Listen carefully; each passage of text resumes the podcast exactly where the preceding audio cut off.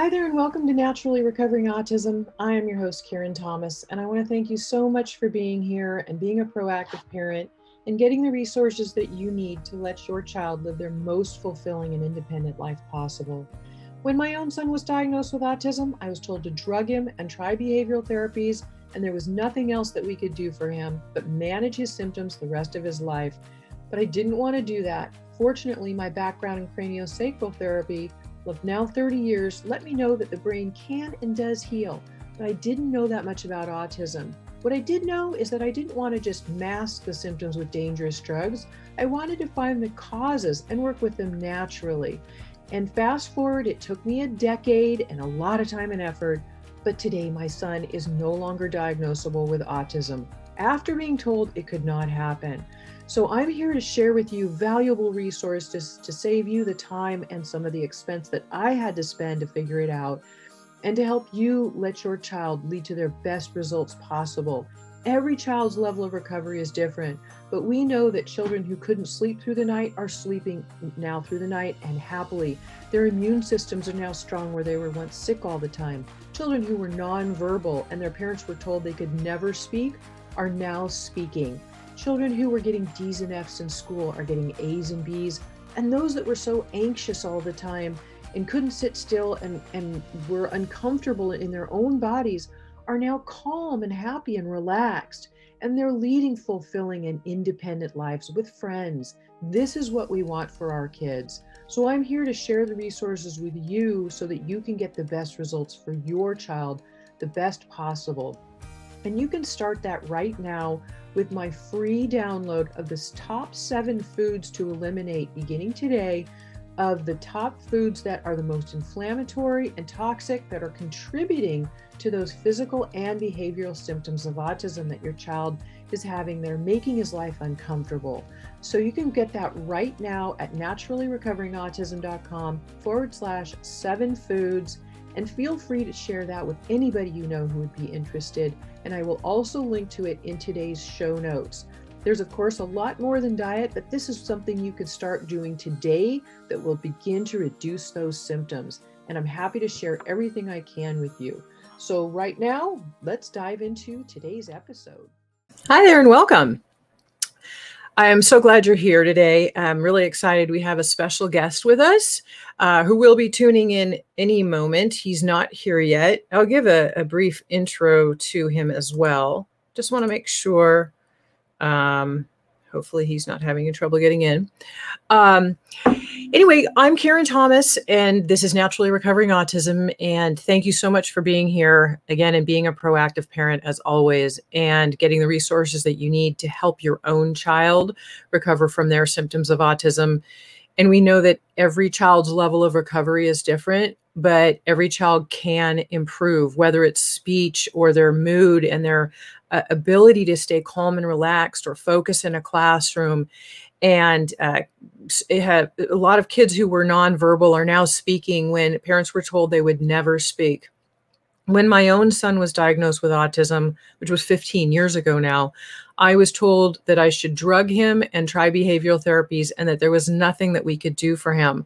But I didn't want to do that. I wanted to make sure that I did everything I could to improve his quality of life and I got a lot more than that. I definitely did that, but uh, but all of my son's symptoms of autism today are gone due to my own research.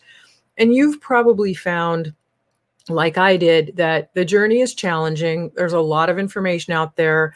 Doctors don't always know the answers, and it pretty quickly can become just up to you to um, to to figure it all out. And so that's what I did. I realized that it was up to me and I began researching, and it took me a decade. But as I said today, my son is no longer even diagnosable. He's now graduated college. He's happy. He's healthy. Has great friends. And this is what can happen for a child. And, and anything's possible, but any improvement is worth your effort. And that's what we want to do is make sure that your child's getting their very, very best possible outcome because you, as their parent and caretaker, are able to know what to do for them. And I know there are adults that that tune in with autism who are working for themselves to improve their own health and calming anxiousness, better ability to focus and think. There were kids that were getting D's and F's in classrooms who are now getting A's and B's.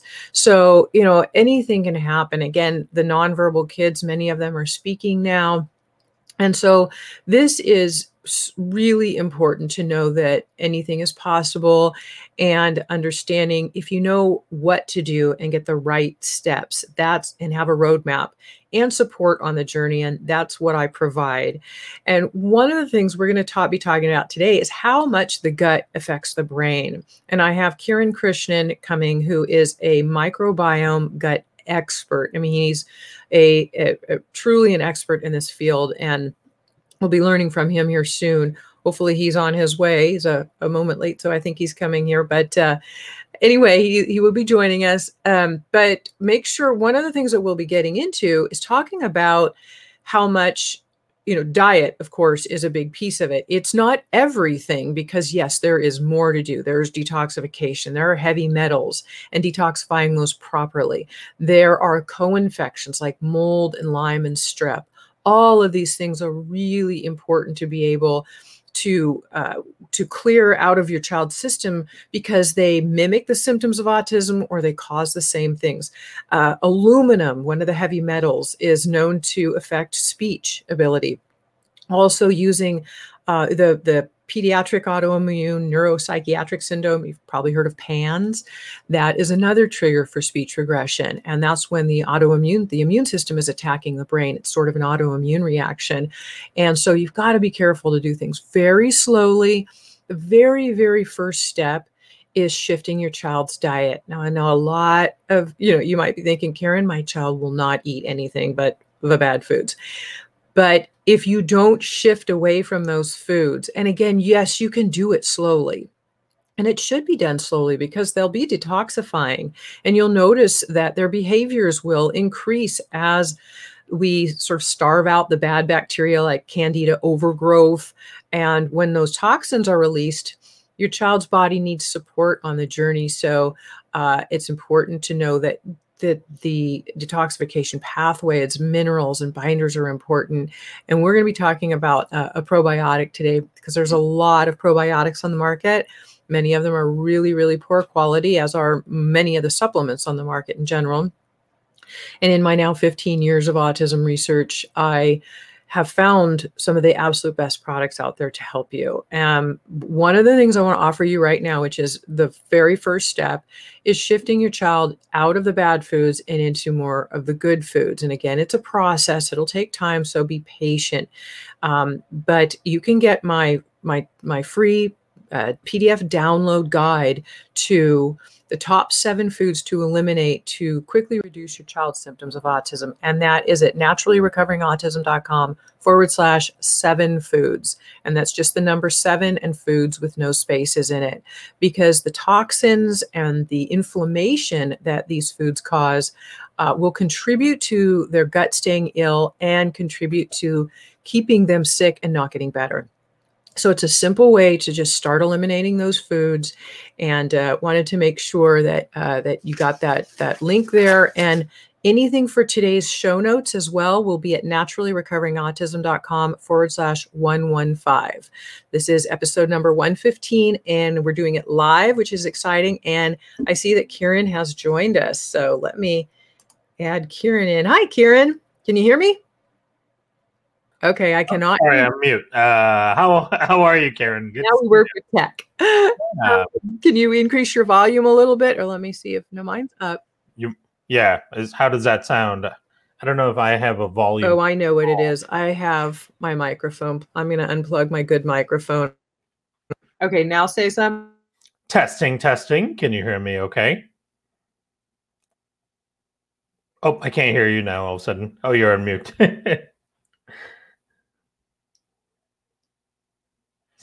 looks like you're still on mute. Okay. Now can you hear me? We're good now? Yes. All right. Good to love tech. yeah, I think we'll get it figured out. it's so good to see you. You you as well. Yes. Yeah. yeah. I'm excited to have you. Thank you so much for having me. This is um, really important, relevant topic as always. So I'm always happy to contribute or add value as much as I can. So thanks yeah. for having me. Yeah, absolutely. Uh, I'll I'll let our listeners know a little bit about you too. We're, we're very very fortunate to have Kiran with us. This is Kiran Krishnan.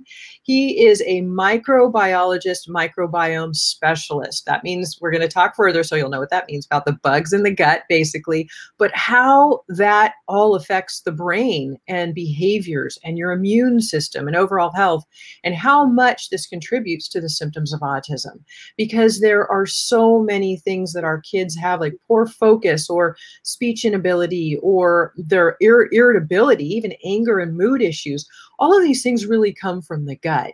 So we're going to be talking about that. Uh, has over, let me see, it's over 18 years now of a strict research and development background and uh, has been involved with uh, clinical trials and probiotics and human microbiome studies and science uh, and uh, in the industry for um, it says you've got seven other compa- companion industries that you're involved in. I know that you've you've been involved in uh, also in the enzyme uh, arena as well, which we can talk about too, along with the probiotics, because it, it all goes with the gut. But you also were a lead in the development team for um, over a dozen human trials on uh, on enzymes as well for one of the wor- world's largest suppliers of therapeutic enzymes. So Kiran, you have an extensive background, and I always love talking to you because I always know there is there there is always something more to learn, and uh, it's so important. So, you know, for the parents listening, maybe it would be good for us to start out even with the beginning, like parents are thinking, well, what triggers this? What what are why would my child have an issue with their gut?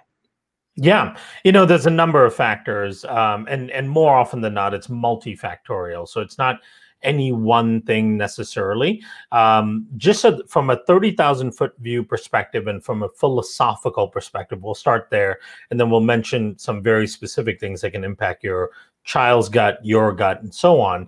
Um, but from a philosophical standpoint, we are essentially a walking, talking rainforest, right? We've got a very specific complex and yet kind of tenacious uh, ecosystem that we're built by um, that that exists in us, on us, and basically all around us. And we need these microbes that make up our ecosystem to function properly. We've in fact outsourced a huge amount of our biochemical and metabolic, uh, you know, requirements to the microbes themselves. Uh, one example of that is just looking at our genetic elements. We've got somewhere around 22,000 functional genes. When you compare that to like an earthworm that has 38,000 functional genes or so, you know, we are far less sophisticated in our own right than an earthworm is, right? But the reason why we can do what we do is because we've got over two and a half, three million microbial genes in our system. And so we count on them as this amazing reservoir of capacity and capability. And we've co evolved with the microbes in and on us, where we've now outsourced so many of our required functions to them and if they're not there or they are disrupted in some way in uh, then they cannot reciprocate those needs back to us. And then we see it in many different symptomologies. And for the most part you see it in virtually every chronic illness every chronic illness that we deal with metabolic syndrome right? Diabetes obesity um, alzheimer's parkinson's polycystic ovarian syndrome all of these things uh, cancers all of these things can be tied back to some sort of disruption in our ecosystem. So the ecosystem is incredibly important. And the ecosystem is not necessarily designed to be resilient because throughout the course of human evolution, it has evolved in a relatively microbial friendly world. Now we've taken this ecosystem and we've put it in an antimicrobial world right? Everything around us is essentially antimicrobial, right? Most personal care products that we put on us, whether it's our shampoos, our soaps, our mouthwashes, our toothpaste, the water we drink is essentially antimicrobial because it's laced with chlorine, fluoride, and so on. Most of the food you eat is antimicrobial because it's got preservatives in it. Um, and it's got thing compounds in there designed to kill microbes. And of course, your environment itself, right? Having Roundup all over the place and other pesticides and herbicides, even the off gassing from things like glues in your shoes. All of these things have a negative impact on microbes. So we have taken this beautiful microbial construct and we've put it in an antimicrobial world. So virtually everything in the modern world has a negative impact on the microbes. And then if you compound that with like a bigger um, series of impacts, like for example, your child is born and has to go through four or five courses of antibiotics in the first year dealing with things like ear infections and so on that is kind of an overwhelming tsunami to really start moving the microbiome in the wrong direction right? So those are the kinds of things that can really trigger um, a an avalanche of dysfunction but we're already sitting in a slowly bo- boiling pot of dysfunction all the time you know so hopefully that wasn't too kind of weird and esoteric and made sense to people but the but the idea i want to really convey is that it's not just any one thing, it's everything around us, which means that every little thing you change has a, a, a purpose and an impact, right? So as we talk about solutions, it's not just do this or do this. It's going to be let's start making lots of little changes, and all of those little changes will add up, just like all those little things add up to really disrupting our system. Right. And parents being you've got to be consistent too. You know, it it there there's so many, like you said, environmental toxins out there today. And I'll even link to an episode I did with Dr. Stephanie Seneff on glyphosate, which is in Roundup. So uh, for our listeners, they'll have a, a, greater understanding of the the dangers of that. I, I was just in the store, a garden store the other day, and it's it's uh, we're in the US and it's on every store mm-hmm. aisle. I was just like, oh, I can't. It's banned in other countries, and they're actually spraying it on our our food, our wheat crops, and things like yeah. that. So, you know, not only is it in your yard, or if your neighbor's using it, you're even inhaling it through your nostrils. You're you're it, it's destroying the gut microbiome, as you're saying. Yeah, you know, and and we did a study on on the impact of, of Roundup on um, on the pediatric microbiome. It's not it's not yet published a study, um, and but we're hoping to, to get it published here sometime soon. And it wasn't specifically on autism, so so it's it's a bit of a um, correlative type of conclusion that we can come to. Um, but we know from studies on autism and what the gut looks like in kids uh, on the spectrum, there are certain characteristics that are key, right? So you see diversity within the microbiome reducing measurably in kids on the spectrum. You also see an increase in the production of things like ammonia or branch chain fatty acids, uh, or things like um, you know propionate, higher levels of propionate being produced. So these are like characteristic dysfunctions that occur in the gut because of inputs from the outside. And so when we did this the study on a on a pristine three year old microbiome um, and we started adding in daily exposure to to Roundup, um, what we started seeing is that even as little as three weeks of exposure to what, at least in the U.S., is considered safe, um, even three weeks of exposure started creating changes that was so dramatic that had those same characteristics. We started seeing a lowering in diversity an increase in ammonia production, an increase in branch chain uh, fatty acids. We started seeing a lowering of short chain fatty acids like butyrate. That's really important. You know, so all of these characteristic changes started to occur in a short period of time. And the crazy thing about it is, we did this study in the UK at um, at um, King's College, and we wanted to use what the those researchers who had been studying Roundup and, and its effect for a long time. We wanted to use what they thought was the most egregious formula for Roundup, right? Because what you come to learn about it is the active ingredient glyphosate does have some impact, but it's nowhere close to the impact of the final commercial formula.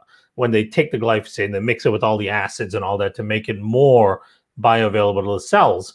And so what we found is the the version of the formula that they wanted to test, which is the most egregious version, they could not find anywhere in Europe where they were trying to source it. Not even in Eastern Europe and areas outside of the EU because it was banned everywhere. And so we just had someone walk into Home Depot in Florida and get it and uh, ship it over to to the UK because the most egregious version we have at our garden stores, whereas it's banned in in so much of the world. Right. And what does that say? I mean, other countries are banning it.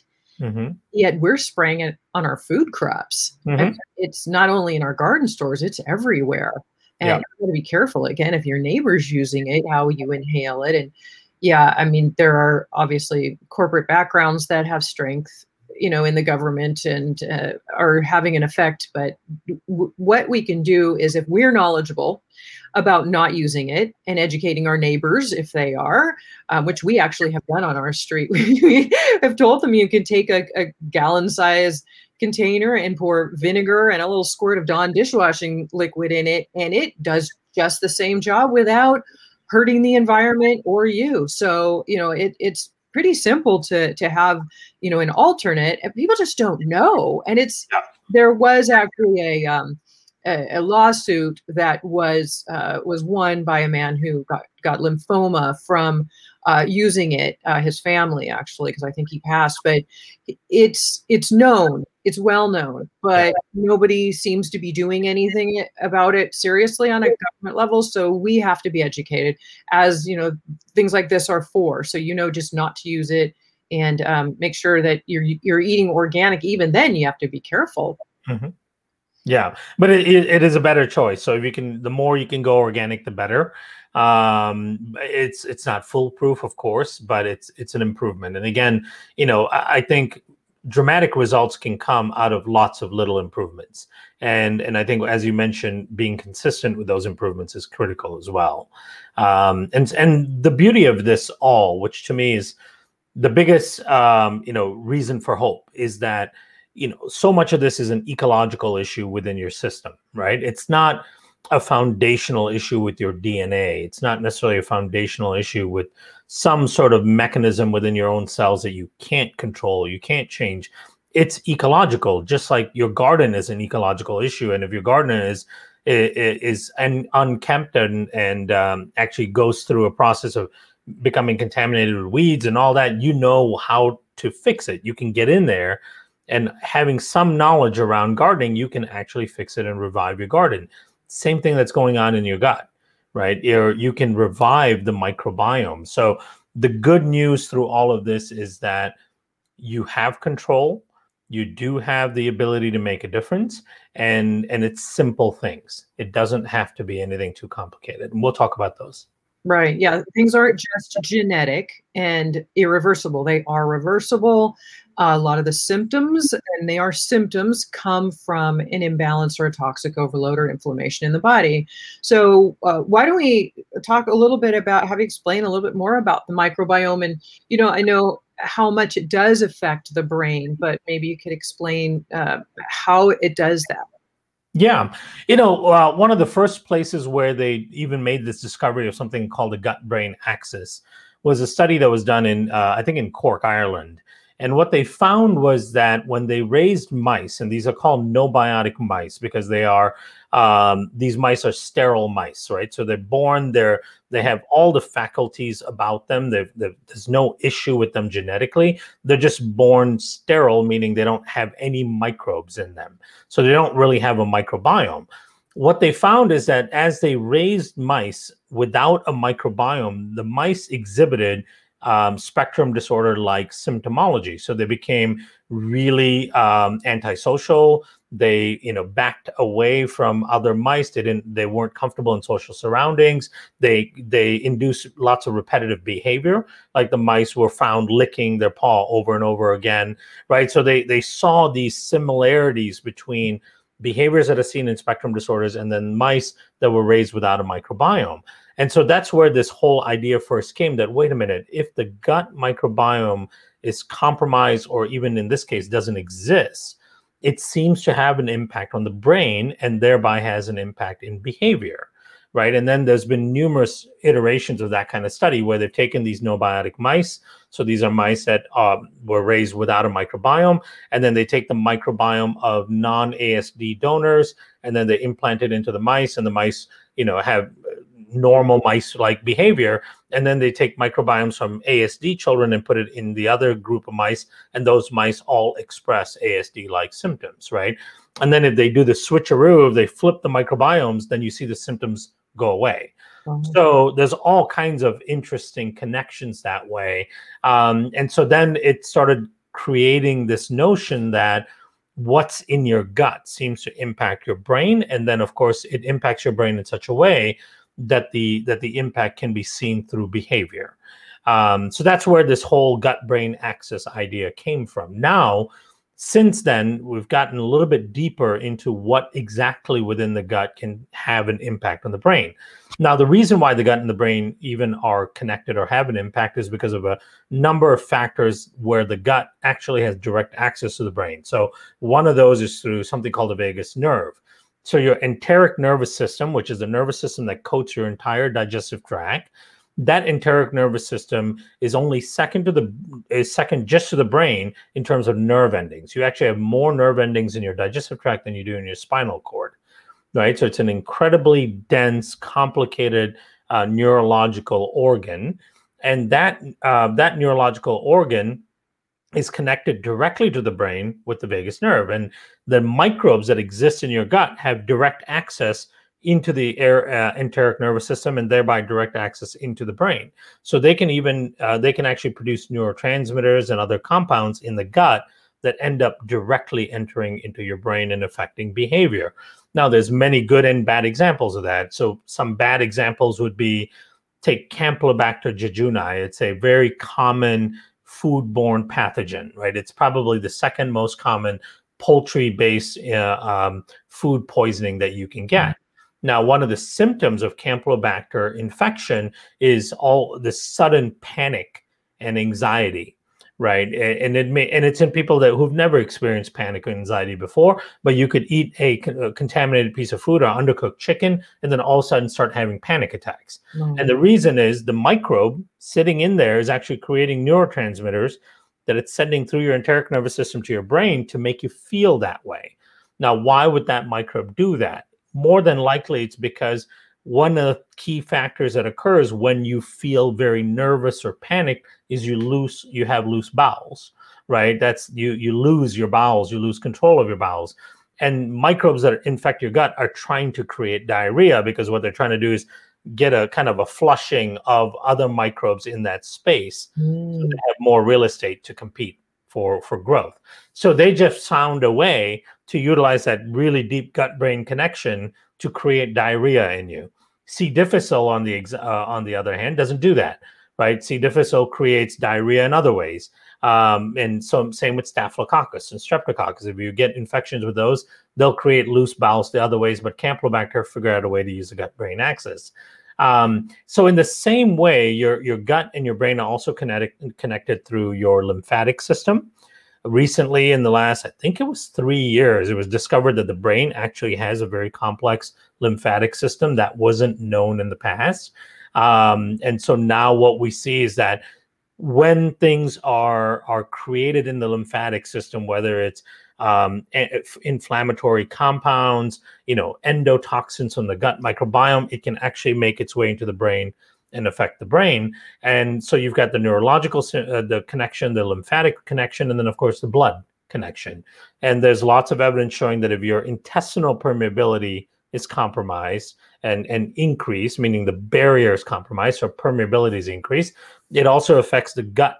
Uh, sorry, the the the uh, uh, brain barrier as well, because the brain barrier and the gut barrier are both very similar structurally and are controlled by similar mechanisms. So when your gut is leaky, your brain tends to be leaky, and it creates more opportunity for things that are found in your circulation to make its way into the brain. And there's connections with that specifically to spectrum disorders, right? So there's a number of ways a toxic, dysfunctional gut can directly influence the brain and there's more and more studies coming out as it relates to spectrum disorders showing not only is that that that is true but they're now able to distinguish very specific things from the gut that seem to impact the brain.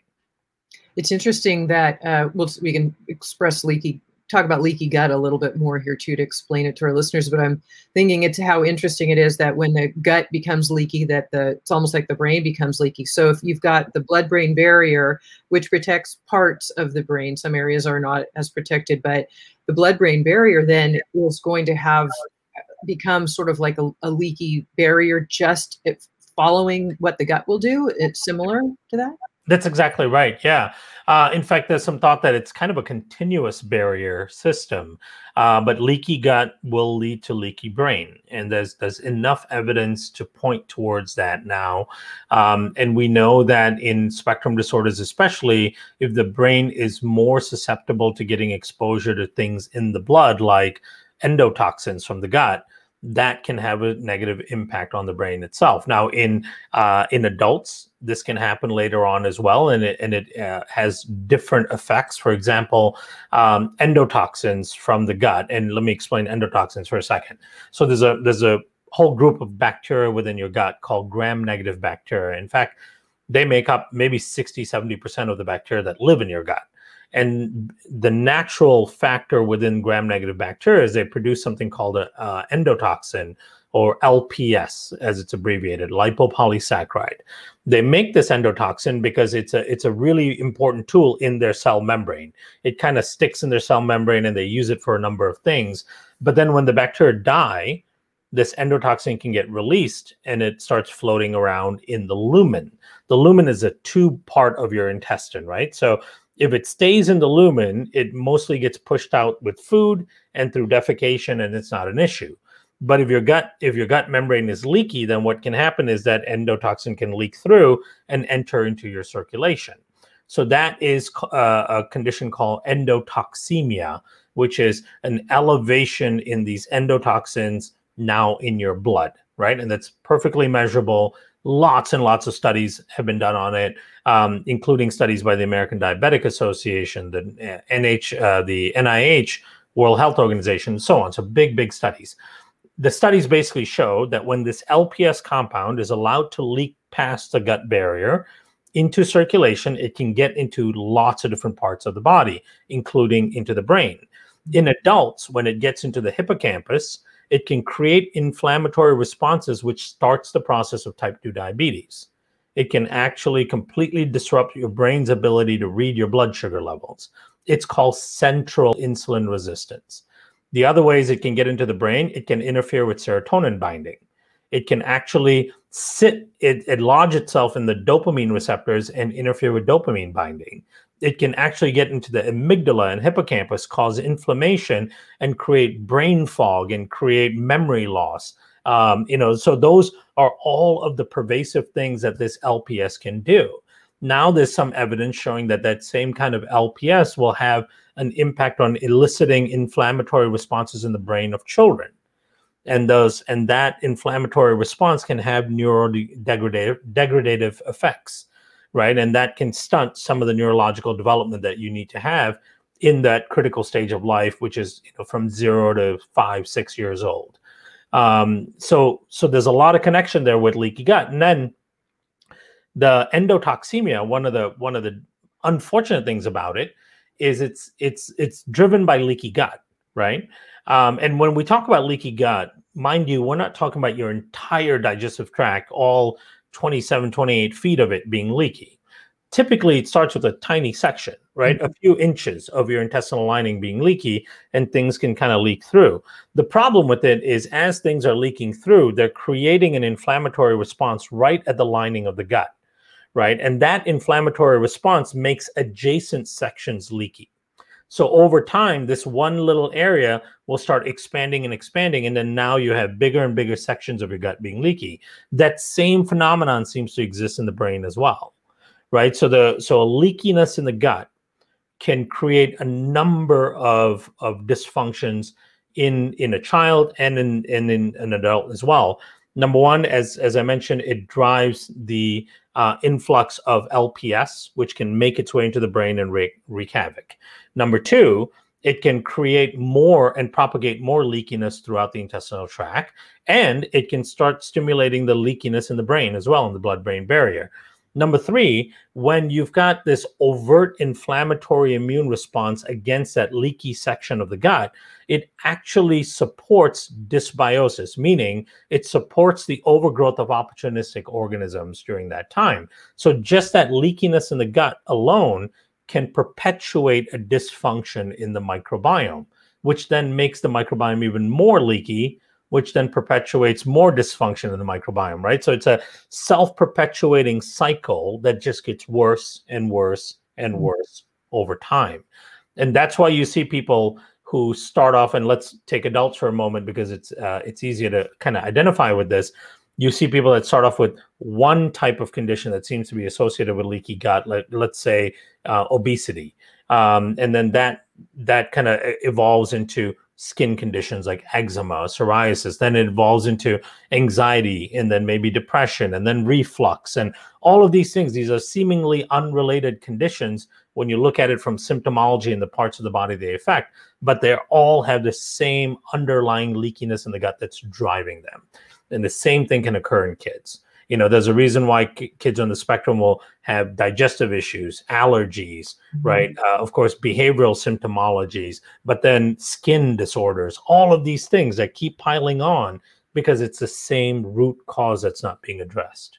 Right and the detoxification pathways need need to be supported during this whole process too because it is quite the process and we you mentioned a little bit about serotonin i think it's important to to go into a little bit about serotonin and dopamine uh-huh. being created in the gut these neurotransmitters and how that can affect uh, the brain and our behaviors as well yeah.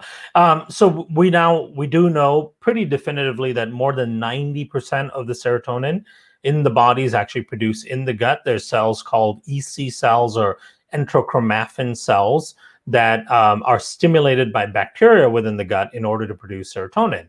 Now, not only is it that those cells produce serotonin, but most of the precursors to the production of serotonin also come from the gut microbes, right? So you need gut microbes to stimulate the serotonin producing cells to make serotonin. But in order for those cells to make it, it needs certain precursors like tryptophan or it needs um, bile. And bile is actually a really important component of serotonin metab or synthesis right? So you could have a dysfunction in any number of those components within your microbiome, and it would completely compromise serotonin production. So you could have a um, a dysfunction in the microbes that that uh, make tryptophan, or you can have a dysfunction in microbes like Blautia, which is a small intestinal bacteria which compromises. If you don't have enough, it compromises bile flow. Um, or you can you can have a dysfunction in spore forming organisms in the gut, which are the ones that trigger the production of serotonin. So you you count on microbes for every step of the process in making serotonin, and we do know through studies that serotonin deficiencies and imbalances are associated with with spectrum like uh, disorders mm-hmm. right so and and of course in adults the same thing is expressed as um, anxiety depression and so on mm-hmm. you know and so um, you know it, it's the same root cause in a child it, it because the child's neurological development is so active at that point this this phenomenon of of leaky gut dysbiosis uh, will manifest itself as a spectrum disorder because it, it it attenuates some of the neurological development but in a in an adult whose neurological development is complete it shows up as anxiety depression and other behaviors right so it's but it's the same underlying root cause Right. And that's why I always say sometimes a leaf doesn't fall too far from the tree. Like a parent might see a lot of their the things that they experience on a, a different level, they might exp- they might live with some extra anxiousness or even have anxiety or depression and then their child might have it to an extreme level because these things some of them these microbes and some of these issues oh, candida overgrowth which which can cause a lot of the inflammation some of this is inherited in utero as mm-hmm. well the heavy metals and other toxins that a mom might have in her body or be exposed to while she's pregnant. So then the baby's born with more susceptibilities already because all of these things create the inflammation. Just I, I mentioned before you came on, I have a seven foods guide, and um, I'm going to make sure everybody listening, please go get that at naturallyrecoveringautism.com forward slash seven foods. So, like the top seven foods to start eliminating to help reduce the toxic overload and the inflammation um, just as a place to begin because it's a slow process. A child will literally be addicted to the foods that are causing them harm due to opiates and things like gluten and casein, dairy and, and wheat, and then also uh, due to the candida and other bacteria that thrive on sugars and even processed carbohydrates create sugars. So, you know, there are various things that if you, you you've got to do it really slowly. Parents start, you know, freaking out. like, my child, that's all they'll eat. There's no way I can their diet because you know how hard it is. Yeah. But you agree, yes, so that they can hear you say it as well. It is necessary to shift away from those foods. Yep.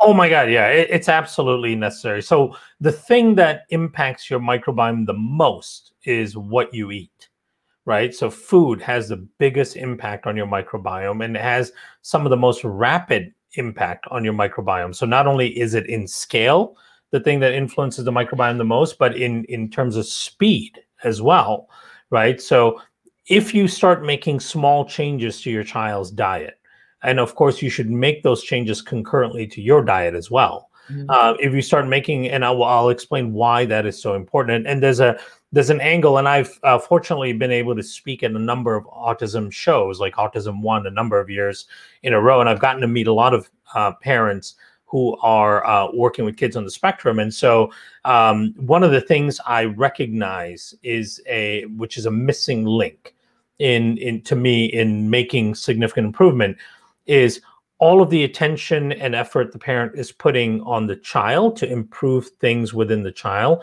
they are at the same time allowing themselves mm-hmm. to kind of fall apart, right? right? Yeah. Their habits, their diet, all of those things. Now, why is that important? Well, um, there's something called a microbiome cloud that we all live in within our own households, right? And and negative microbiomes have a huge impact on other individuals within the home. Uh, I'll give you an example of this. There was a study published out of Johns Hopkins University that showed that uh, and what they were doing is they were following individuals who were starting a course of antibiotics right so they these individuals were diagnosed with whatever condition and they were prescribed a course of antibiotics and prior to them picking up the antibiotics at the hospital pharmacy and starting it what the what the researchers did would grab those individuals take two or three stool samples to kind of map out what their microbiome looks like at the moment and then they started taking stool samples while they're on the antibiotics and then again for every month up to six months after they're finished with the antibiotic, right? And what they saw, with no surprise at all to any of us, is that there's a huge signature change in their microbiome once they start taking the antibiotic.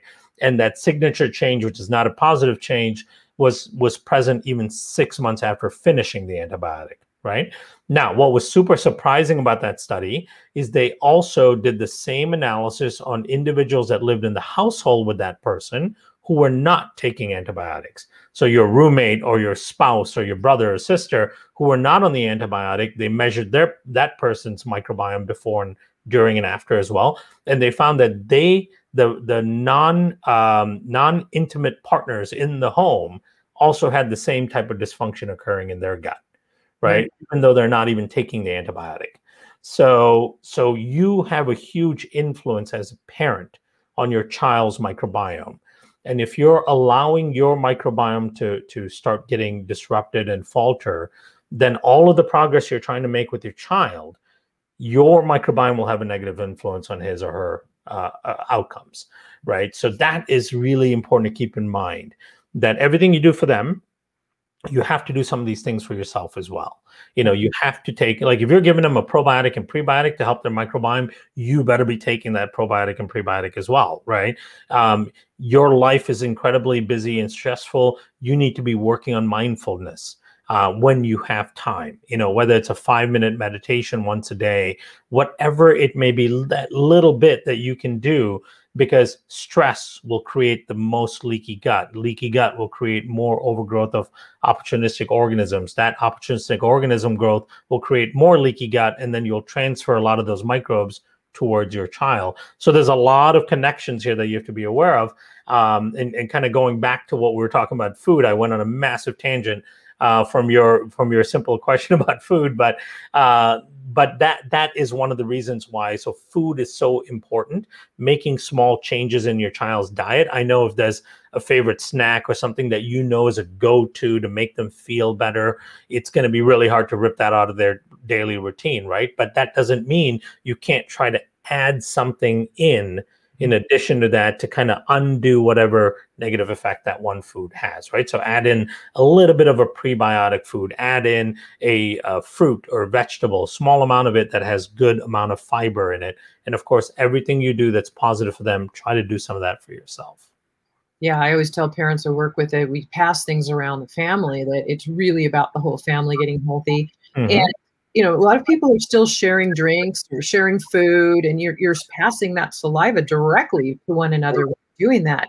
And you know, you, you're doing all this great work for your child with autism, maybe, or your child, either way. If you're not doing it for yourself, you're just going to keep passing it back and forth. So you've you've got to do make the changes for yourself.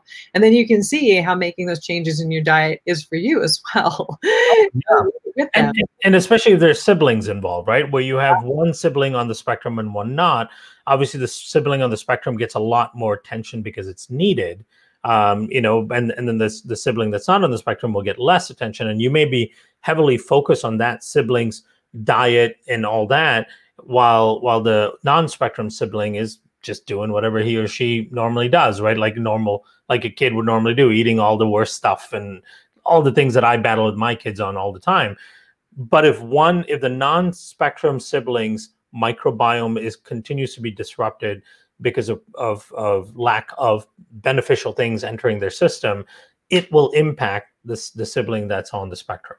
So exactly like you said, it, it's a family effort uh, and changes need to be made all around because that improves the ecosystem of the home.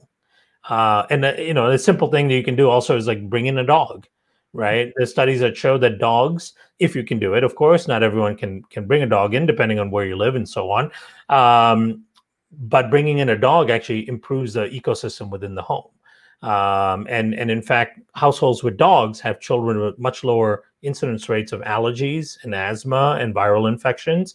Uh, a study published in early 2020 showed that bringing in a dog actually increased the lifespan of the of the uh, residents within the household for a couple of reasons. One is, of course, the emotional bonding is is really healthy.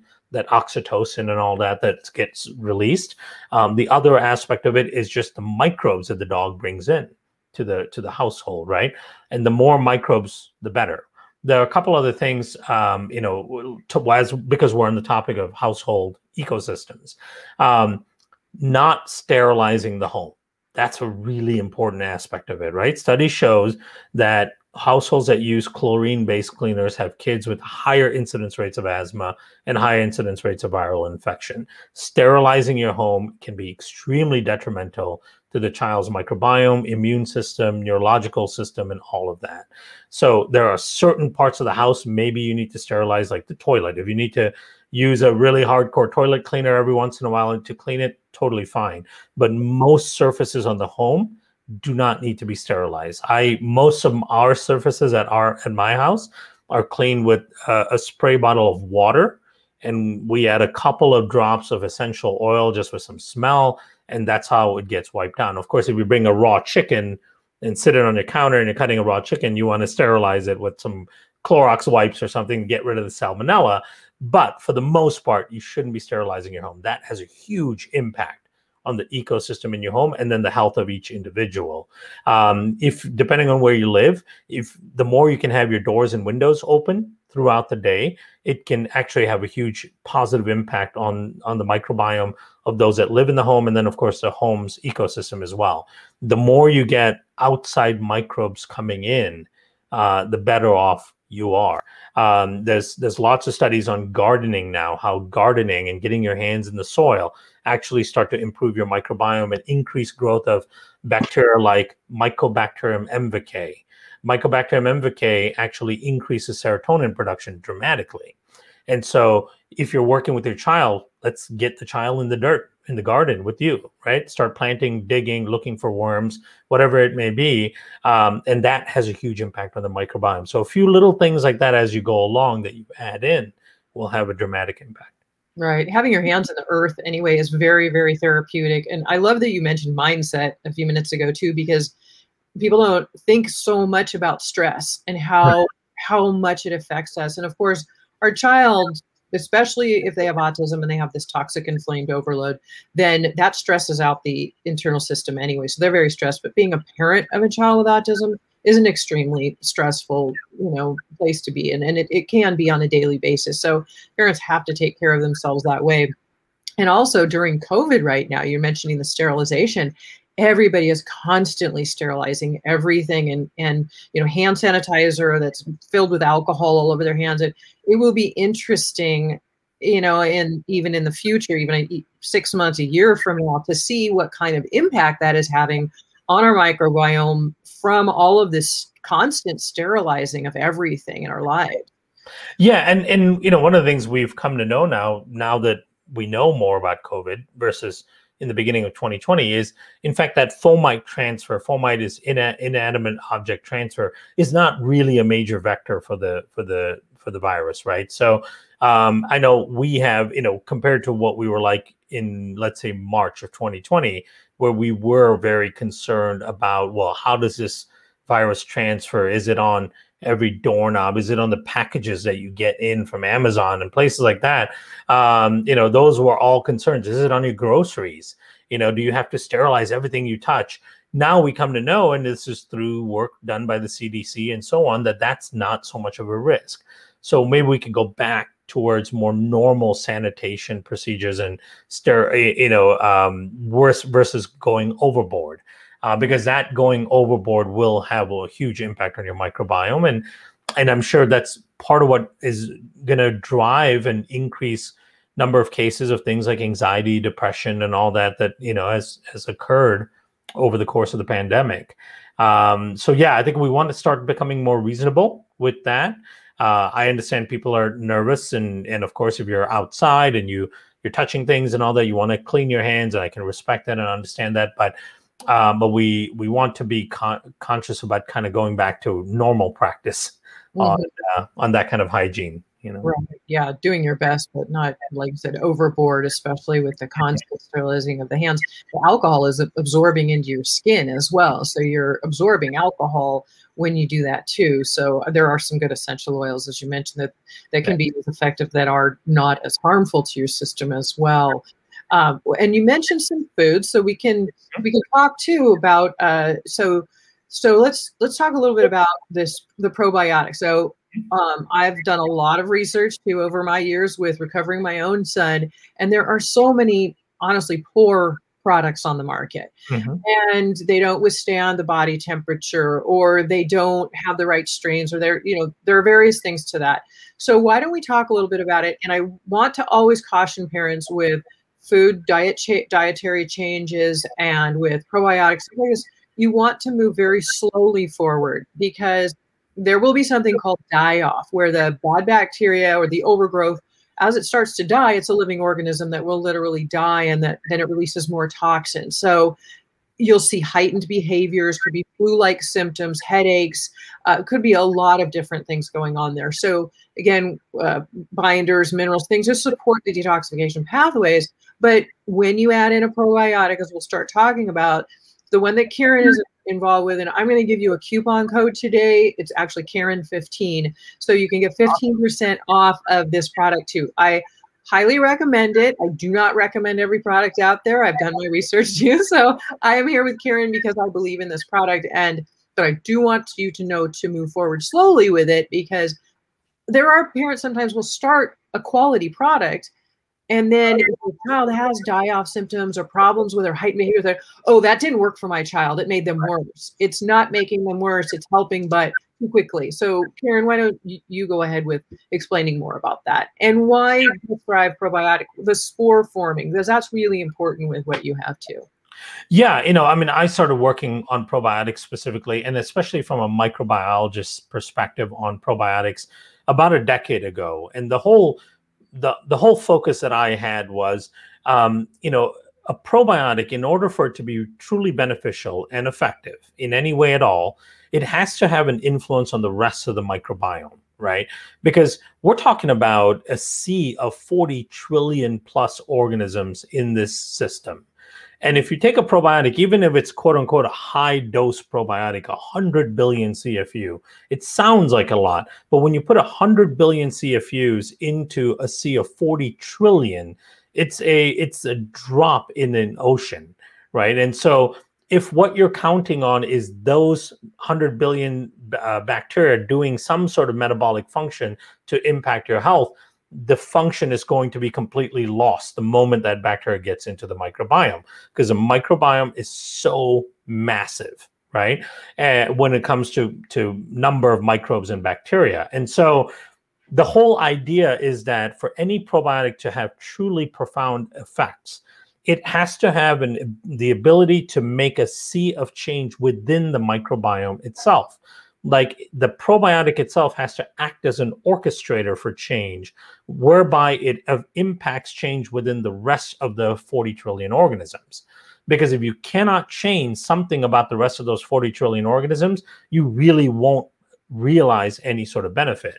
So what was so interesting to us about the spores number one was their ability to survive through the gastric system right? That and it, that was a given uh, we started off our probiotic research by taking some of the top top 40 probiotics on the market and we tested them for survival through the gastric system and we found the vast majority of them mostly died in the stomach. So if they're dying in the stomach they're not making it to the intestines alive then they're really not functioning as a probiotic per the scientific definition of probiotic which is a live microorganism right? So that was step one we said, okay, the spores get through the gastric system. They survive past the stomach acid. They survive past the bile salts. They get to the intestines alive. That's great. Now, can they influence the rest of the microbiome? Can they act as the provocateur of the microbiome for change?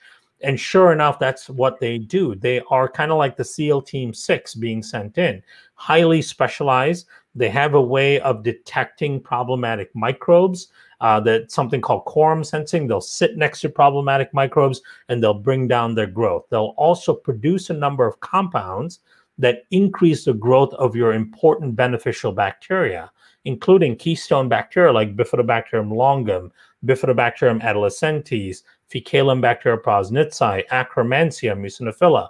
All of these are really important keystone protective bacteria that have a huge impact on people's metabolism, immune system, gut lining, and so on. The spores, when they're in your system, dramatically increase the growth of those microbes. The spores also start to produce lots of butyrate, uh, and butyrate is really important for healing of the lining of the gut and also bringing down the inflammatory type of processes that are going on in the gut and systemically as well. So they do all of these really fundamental things that change the microbiome.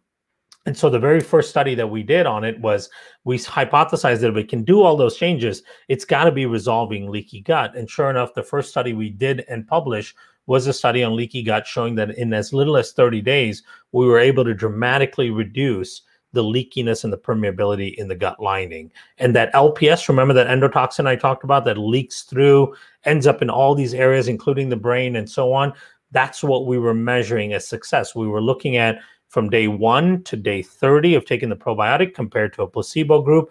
Were we able to reduce the amount of that endotoxin entering the blood and circulation? And we were able to reduce it by over 60% in that 30 day period. And that's without changing anything else. Oh, that's what I was going to ask. Wow, yeah. really? That's without changing diet, behavior, stress, anything. Those were in college students, and they had some crazy amounts of leaky gut which was which was amazing to see. Fifty five percent of them had what we would call clinical endotoxemia or severe leaky gut. Um, and and of course, you know, college kids are not doing anything good for themselves in that 30 day period, right? They're still stressed. They're going out and drinking. They're eating fast food all the time. You know, all of those things. And yet, in that 30 day period of just taking the probiotic once a day, that leakiness in the gut and and all of the associated markers of leakiness, that's all these inflammatory markers and so on, all came down quite dramatically. So that's what made us so excited about the spores because it's clear that they're surviving, they're getting to the intestines alive, they function when they're there, and then they're affecting a sea of change in the rest of the microbiome. And the benefit of that is that everything else that you do from that point on, the diet changes, the lifestyle changes, all of those other things will have a more profound effect because you have a healthier and better microbiome to utilize and appreciate those changes right? So as you're changing your diet, as you're adding small fiber rich foods or resistant starch rich foods and things like that, if you're also improving your microbiome at the same time, you're actually going to see a, a, more profound effect of those changes. Right. Uh, and Joanne, you're asking what probiotic it is that we were, we are talking about. Everybody's saying this is great. Um, it's uh, it's called Just Thrive, and if you go to justthrivehealth.com, and I will link to it in the show notes, but there's also a discount that you can get with my code. It's my name, Karen, K A R E N 15 with no spaces. So Karen 15 as the code will give you 15% off of the product as well. But it's justthrivehealth.com.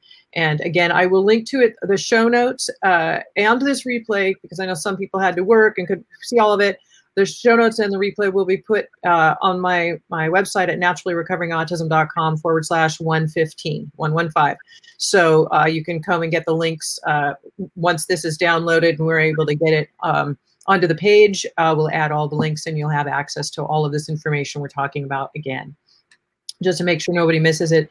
You're welcome because yeah, this is great. And and somebody asked earlier a little bit about antibiotics. You're correct. Uh, Yolene says that if you take antibiotics, it's good to know they're not discriminatory about just fighting and beating off the old, the bad bacteria. They take the good with it. So then you're depleted again. So then restoration is much is very very important as well. Yeah, because not only not only did the antibiotics actually deplete microbes in a profound way, they actually change the biochemistry of the gut in in such a way that it actually perpetuates things like leakiness in the gut, right? And we saw that in one of the studies we did and published in August of um, 2019, where we showed that once once the gut microbiome is exposed to mic- uh, antibiotics for seven days, it completely changes the conformation of what the microbiome looks like, and it leans it more towards kind of an inflammatory, leaky gut. And um, and then the, our big question was, can we recover the microbiome after that? Can we get it back to its homeostatic and normal state? And we were using the spore probiotic in that case, um, it, the Just Thrive, in order to see if we can actually start backtracking some of that damage. And we were absolutely able to do that.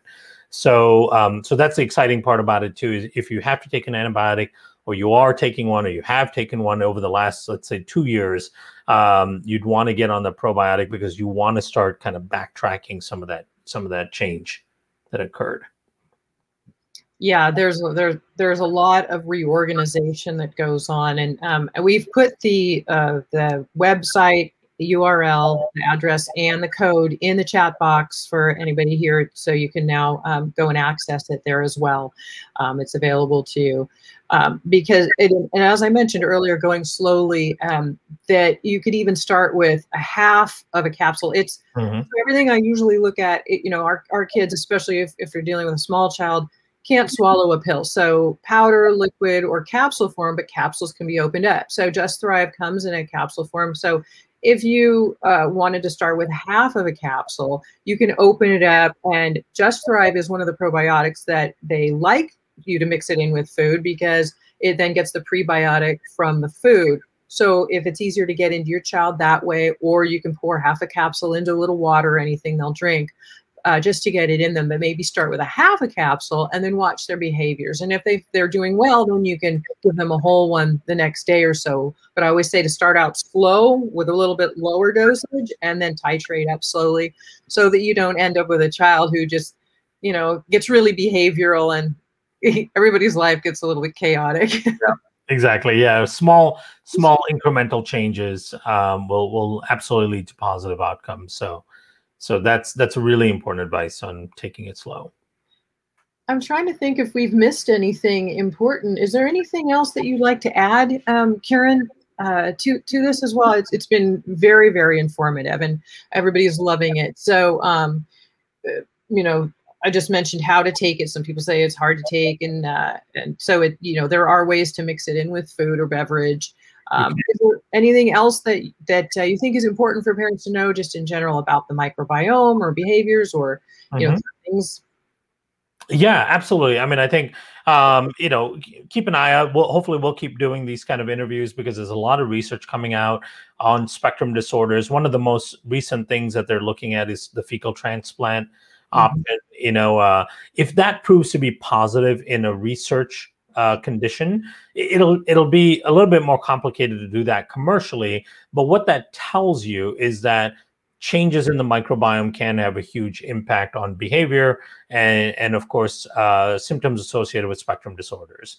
Um, but I, I, think my two biggest messages all the time to parents uh, would be one, that there's lots and lots and lots of hope. Um, I know, you know, parents who are who are uh, who have kids on the spectrum are are constantly trying lots of things. You're so dedicated to improving their outcome. Um, you've tried lots and lots of things. I'm guessing the vast majority of things you've tried haven't really brought that the kind of success you expected, um, and it's very easy to lose lose some sense of hope through all of that. And and that is something that um, I would love for you to gain back because there's so much good research coming out on the microbiome. As you make changes to the microbiome, you will see significant changes in your child in, in ways that will be quite profound to you. Um, and so that's message number one is there is a lot of hope. Um, you know, stay tuned, you know, stay positive, keep trying, keep doing small things to improve the microbiome, the things we talked about today, um, and then and it'll provide um, you know some some uh, real good progress. The second message, and this is what we already talked about before, is you have to take care of yourself in a very similar way as well. Not not only is that you know good for you, obviously, but it does your your microbiome has a huge impact on your child's microbiome. So everything you're doing for them and all the knowledge you're gaining about fixing the microbiome, make sure you're doing all that stuff for yourself as well. Because what you don't want is to keep taking two steps forward and one step back right mm-hmm. so um, that one step back can often be driven by what your body and your biome is adding into the uh, the mixture. Um, it's a lot of this can be pretty complex, but just keep in mind your microbiome matters as well. So make sure you're trying to take care of yourself to a certain degree. So yeah. those two important messages in mind. I think uh, that's that's something a lot for people to quote unquote digest. Yeah, absolutely, and never give up. I, I when my son was diagnosed with autism, I was told to drug him and mm. try behavioral therapies, and good luck. There was nothing we could do for him. And fortunately, I have a background in craniosacral therapy studying the brain of 30 years now. So I knew the brain could heal, but I didn't know that much about autism. So yeah. I began my own research and I quickly found that the doctors didn't have the answers and that there were just there was just such a mass of information out there to, to sift through to figure it out. Well, fast forward, it's been 15 years now. It took me about a decade, but my son today is fully recovered. He's not even diagnosable anymore. Awesome. He's graduated co- college. I know it's it's that's why everybody's level of, of recovery is different, and I always like to to say that. But your child can improve, and because I know the challenges, and I've spent the money and the time and done the research, and continue to with experts like Kiran that I have created my unique online membership program, and it's in over 40 countries already. Parents successfully using it because you need an A to Z roadmap with the right supplements that are natural and safe and that have been well researched and know how to use that roadmap with support. And so it mentioned my seven foods guide.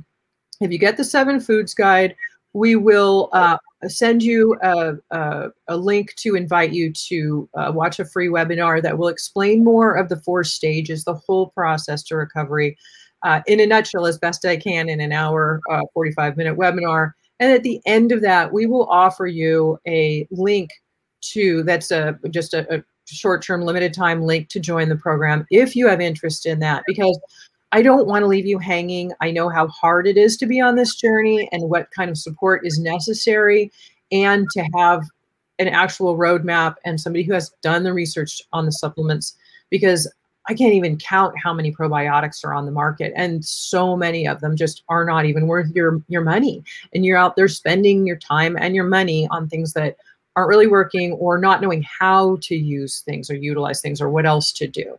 Um, so that that is really important. And I will link to that in the show notes. Will be at naturallyrecoveringautism.com forward slash 115. And I'll also again link to the Just Thrive probiotic and the, the coupon code And the seven foods guide, uh, the direct link will be on that page, but it's also naturallyrecoveringautism.com forward slash seven foods and the number seven and foods with no spaces in between. So I hope all of this has been really, really helpful for you. And I, uh, again, Kiran, thank you so much for being here with us. I really appreciate your time and your expertise. Um, you're so uh, informative and just so great to talk to all the time. I always learn something new from you. It's wonderful. So thanks thank again for being here. Of course, it's my pleasure. Thank you for having me. I look forward to next time. Yeah, absolutely. We'll definitely do it again. Keep everybody informed as best we can because I think, you know, as we all know, education is the key. The more you know, the more you know what you can do. And knowledge really does empower you versus yeah. feeling just, you know, lost out there in the, in the, you know, the abyss of all the things that there are to sift through. You know, how are you supposed to know? You know, and it takes a long time to figure it out. So we're happy to help. And uh, again, thanks again, Kiran. Appreciate it thank you to everyone who uh, is here today too. Uh, really appreciate it, and um, we'll we'll be in touch, and hopefully um, we'll see you too. I do a weekly podcast, so make sure that you tune in as well, and uh, we'll see you then. All right, thanks, thanks again.